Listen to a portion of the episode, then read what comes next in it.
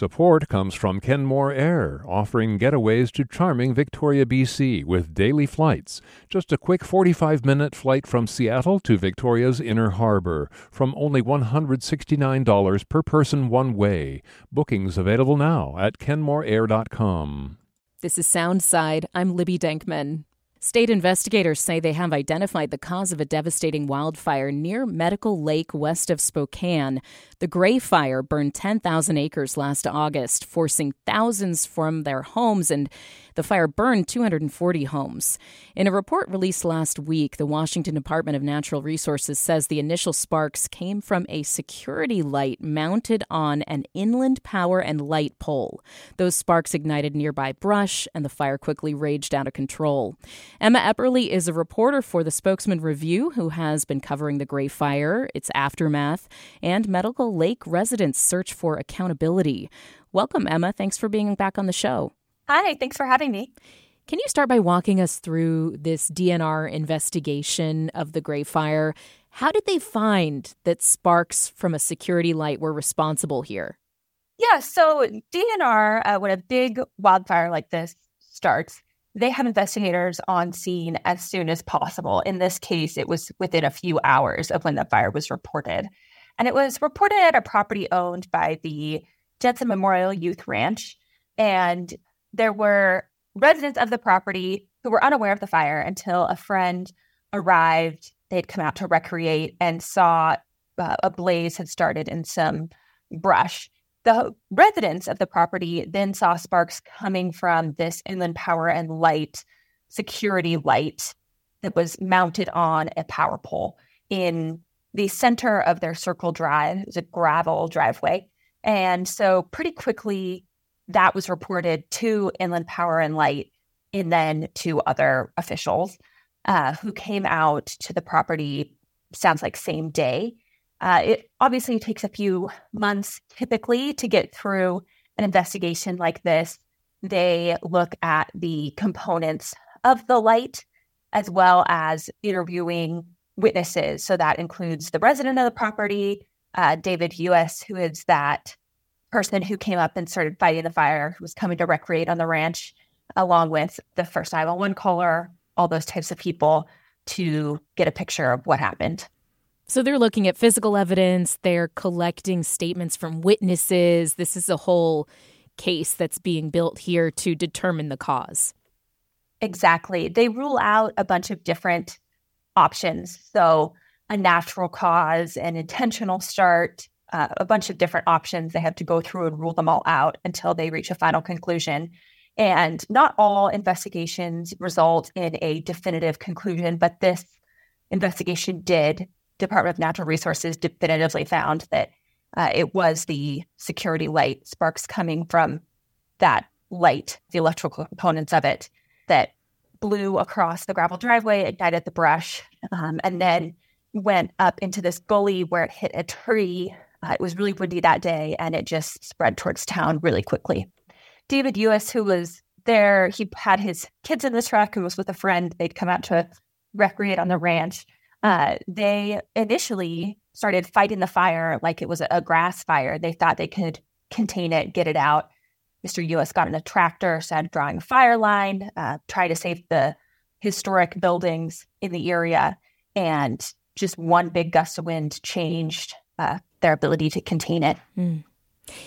Let's talk a little bit more about the security light. Is this just like a typical street light? I mean, what is it there for? What do we know about it? Yeah, so if you picture a power pole, a typical power pole, sometimes, especially in more rural areas, you'll see a light attached to that power pole. It doesn't mention the report why there was that light, but it's in the center of this farm driveway. So typical farm has a lot of outbuildings, a house, um, and a circle drive. And so it's in this area in the center of the circle drive. And the resident of that property had called Inland Power a couple of times, mentioning that the light had been flickering, but no one came out uh, to look at it, is what she told investigators. Emma, you lay out this strange saga related to some evidence uh, about the Gray Fire. And it has to do with these three pieces of equipment from the light pole But there's been this difficulty in actually tracking down one of those pieces, an aluminum conductor. What's been going on? Yeah, so uh, the property, the resident of the property where the fire started, by the time she was alerted to the fire, someone else had already called 911. Like I said before, friends were fighting the fire. She gets on the phone to Inland Power and Light. She knows this is an Inland Power security light. So she calls them uh, and they say they're going to send someone out. And they do. And they disconnect the power from that pole. Uh, and they also take some of the components from the light, which Department of Natural Resources investigators discovered. Inland Power's attorney, Scott Cifrese, spoke with him last week, said that they were open and helpful to DNR throughout the investigation. Uh, and they worked with Mr. Cifrese, um, who sent those items to a private lab for some analysis. And at some point during that, uh, one of the items was lost. Mr. Cifrese declined to comment on the specifics of that, but did acknowledge that that piece was misplaced. And the Department of Natural Resources had already photographed that evidence. So it's unknown at this point where uh, that conductor is. And what's the potential importance of tracking down a piece of evidence like that? I mean, you have the photos, but you know, what kinds of further investigations, further litigation is going on that this piece of evidence could be important for? Yeah, so the obviously there's civil litigation being brought by families who were impacted by this fire, who lost their homes, uh, who were displaced. So that's a civil litigation directly with Inland Power. But in a situation like this, where it's a large fire that is going to cost a lot of money to repair the damage, and there is a definitive cause that's found by the investigators, the Washington Attorney General can potentially pursue firefighting costs. And so that's kind of the next step. It's not a situation where there would be criminal charges filed, most likely, but the attorney general uh, can pursue those firefighting costs. Yeah, we have seen criminal charges filed um, in other states in some really deadly wildfires uh, against utility companies. Um, and some culpability found there, but um, that you don't expect there to be, at least the Attorney General's office is not saying that they plan to pursue any kind of criminal charges here. It's more like recovering the money in order to work towards rebuilding and, and compensating people. Yeah, that's what I was told by the Department of Natural Resources. I'm talking with Emma Epperly with the Spokesman Review. The Gray Fire burned in August of 2023 and destroyed 250 structures. You did a lot of on the ground reporting at the time, Emma. How would you describe the recovery of that area in Medical Lake today? What's changed in the months since then? Yeah, it's really interesting because um, the diversity of the types of properties and structures that burned is really um, shocking in Medical Lake. So there is a portion of a typical suburban neighborhood, houses right next to each other, that burned, and there's a lot of rebuilding in that area.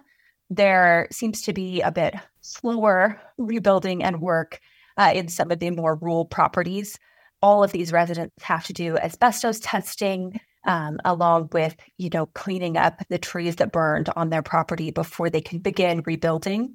Uh, like I mentioned earlier, the Spokane Region Long Term Recovery Group was set up.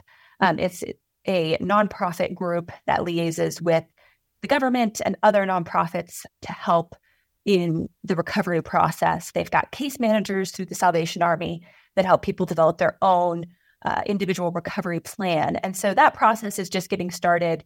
It's a long term recovery group, uh, meaning it's going to take a long time.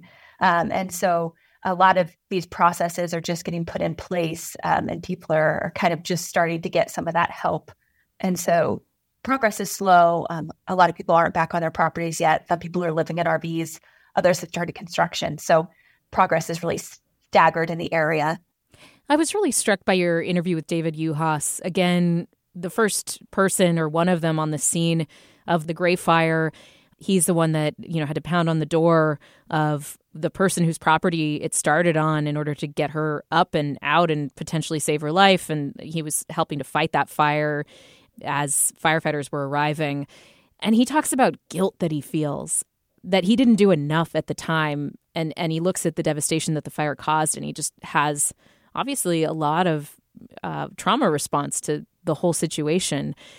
you know what what were your thoughts as you were talking to David about that and kind of the overall implications such a small spark and the effect the ripple effect it can have in a community yeah it's really striking um, you know you read something in a report about how the fire started but being where it started and seeing the person who uh, was first fighting the fire is totally different than just reading about it in a report i think this is the type of situation that we've seen before um, in Malden and Pine City in 2020 that just devastated those towns. And they're still recovering, still uh, in litigation with a power company. And so just seeing, you know, the personal side of that, um, I think is really important uh, for people to understand the impact. Uh, I'd really like to mention Carl Gruhn. He's the only person to die in the Gray Fire. He is the founder of the Jensen Memorial Youth Ranch, which owns the property where the fire started. The youth ranch it was created to be a place for city kids to have the ability to learn about agriculture. So you might not have a, a place to raise a pig or a cow at home and so you could do that at the youth ranch. And um, he was sped out to the property when he heard about the fire got there about the same time as the first firefighters.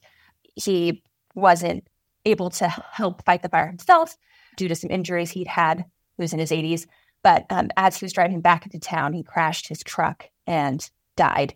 Um, and so it was really emotional for Mr. Uhas to know that that happened, you know, mm. after he'd been out helping to try and save these historic buildings on uh, Mr. Gruhn's property. They and, were friends, uh, right? They they knew each yeah, other. Yeah.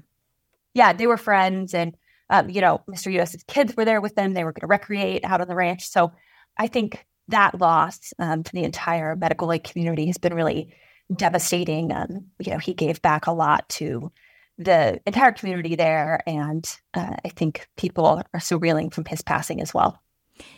Emma, we're going to talk in a moment further about utilities and their culpability when it comes to these big fires that have been sparked in areas like California and in Hawaii, the Lahaina fire, um, and now in Washington state, as we have this report on the Gray Fire in Medical Lake. Before we go, is there anything else that you're watching for? I mean, I think about what is the Washington Utilities and Transportation Commission doing here and when it comes to regulating these power companies? Um, the Attorney General is going to decide whether to file there are the civil suits that are going on from people who live in the area trying to recover some um, that they've lost.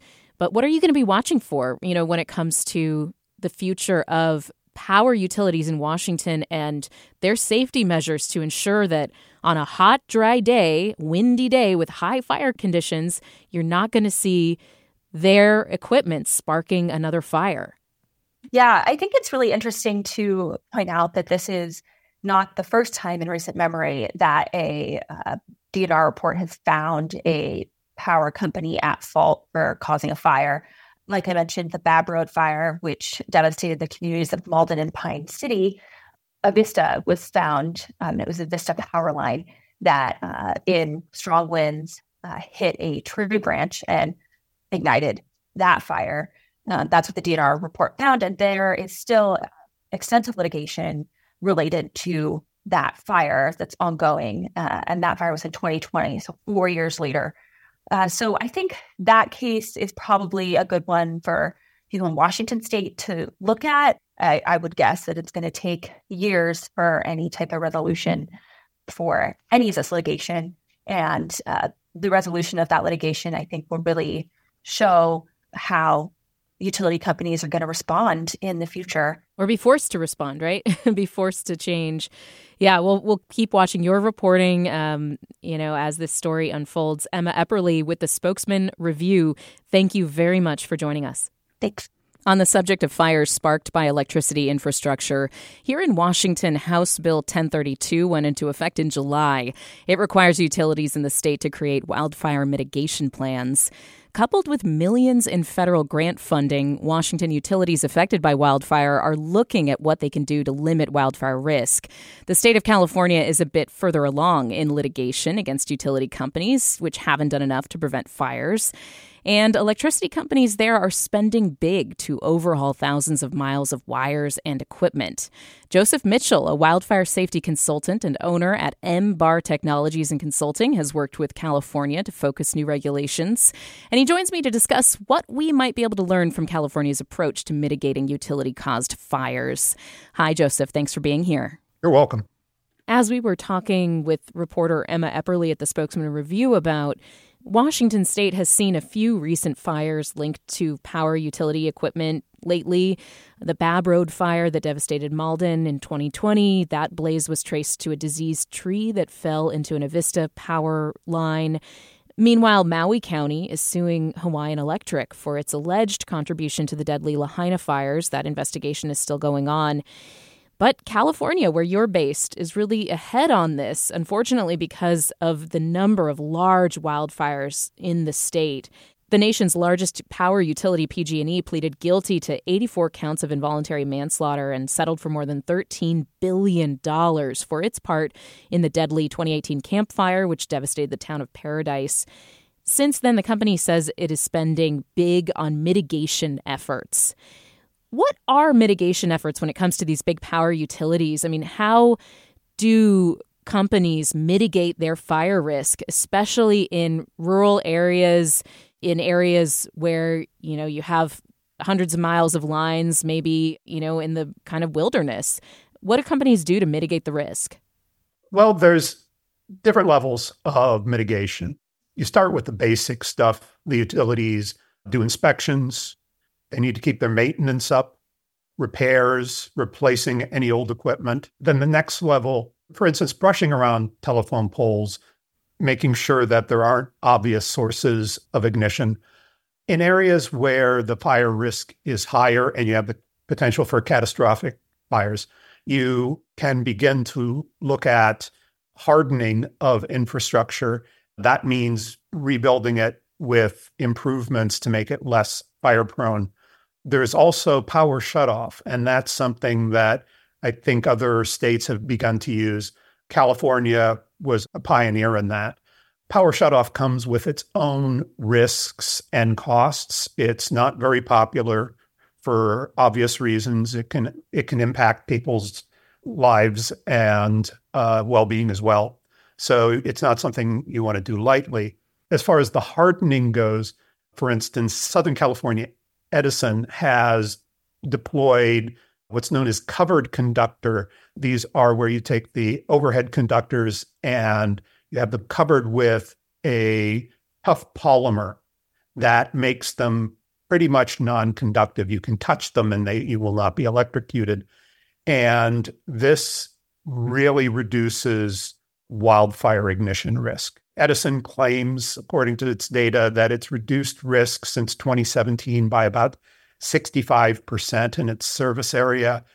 I've looked at their field data and their covered conductor seems to be performing even better than they say it's supposed to. Hmm. So it's very effective. Now, what utilities in California are really pushing for now, though, is undergrounding. Starting in 2021, Patricia Poppe, the CEO of PG&E, proposed a 10,000 mile undergrounding plan. So there's no doubt that that's the most effective way to mitigate wildfire risk, but it's extremely expensive. So PG&E claims they can get the cost down to $2.3 million per mile. Historically, costs run three to six million dollars per mile. And so this really impacts rates. So at some point, you need to start doing the balancing between cost and benefit, between the risk from the wildfires and the risk you're imposing on your uh, lowest income customers who have a, trouble paying their electric bills. Yeah. And it's quite a mind bending calculus for these regulators and companies to go through, right? I mean, you're talking about devastation of towns like Paradise and, and like other major wildfires, the Dixie Fire, another one that PG&E has been found liable for, um, versus the day to day cost to consumers, you know, the cost of those shutoffs. It, it's truly boggling the idea of how to balance all that. That is the job of the Public Utilities Commission, of course, in California. They approved a plan in November for PG&E to bury more than 2,000 miles of power lines, but it will mean an average of $32 per month more on utility bills for customers. There was conversation about using covers, but it looks like PG&E's push for the undergrounding won out in this case. I mean, is there a world where these safety measures don't mean higher bills for consumers. Ultimately, the customers are going to pay, right? Yeah, yes, they they that's that's correct. The customers pay. At least that's in California. That's how the regulations are set up. There's currently some discussion I haven't been following along very closely with of implementing uh, a new law in California that would set sort of basic utility rates based on income. So going more to a income based rate for at least part of the bill. But that's also very unpopular. Uh, and I think they, you, the legislature may be backing down on it based on some news stories I've read. So it's complicated, and you do need to do this balancing act. And you know, I think California, personally, you know, having studied this issue, I think these other less expensive technologies can provide a lot of protection, especially in combination with each other, that starts to approach that of undergrounding. And it's a lesser cost. It's still not negligible. It still costs something. Mm-hmm. But it's a, a matter of figuring out who's going to be taking on the risk and cost. Um, there is one important distinction here when we talk about PG&E versus, for example, Inland Power and Light in Eastern Washington. Inland Power and Light is a nonprofit electric cooperative, so mm. it's actually owned by members. The net margins, according to the website, are allocated back to members. So, I mean, we're talking about really big differences of scale when you discuss PG&E, the largest electric utility in the country, and Inland Power and Light. There are ongoing civil lawsuits, and the Attorney General of Washington will be looking at charges and, and what kinds of ways to hold Inland Power and Light accountable, according to Emma Epperly with the Spokesman Review we talked to earlier. But I just want to make that distinction too. And uh, we're talking about the size and scope and potential amounts of money that could be recovered from a Inland Power and Light versus PG and E.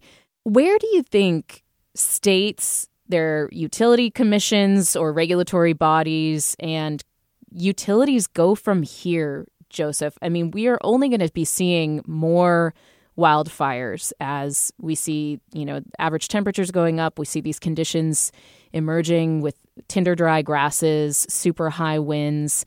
I mean, what do you expect for the future of protecting homeowners, protecting businesses and, you know, people from the effects of these wildfires. I mean, how will utilities have to evolve? How will governments have to look at changing the rules in order to continue to, you know, protect people from these devastating fires? Well, I think from the com- coming at wildfire from a utility standpoint, I think quite a lot of progress has been made in understanding the problem and coming up with solutions that work pretty well. And that means planning. Don't want to be in denial until something really bad happens and say it never happened here. Because what we've seen is, you know, from where we started in 2007 when we had a power line firestorm in Southern California with 20 fires burning simultaneously, large fires, nine of them ignited by power lines, to then 2017, we see it in Central California in 2018 and then moving up into Oregon and Washington, we're seeing some of these fires too. So it's coming, and you need to plan for it. And you need to take the defensive measures before it's too late. Now, wildfire is going to get worse whether the utilities are starting them or not. So there's also the matter of hardening the structures in the wildland urban interface and making them more fire resilient people who live, if, if we're going to be living in the wildland urban interface, we need to make sure our structures are fire safe, our landscapes are fire safe. So that requires a tremendous amount of planning, and it's going to take investment on the part of people who live and work in the area, and it's going to take investment on rate pay- on the part of utilities and whatever structures you have for recovering those extra costs. Joseph Mitchell is a wildfire safety consultant and owner at MBAR Technologies and Consulting. I really appreciate your perspective, Joseph. Thanks for joining me.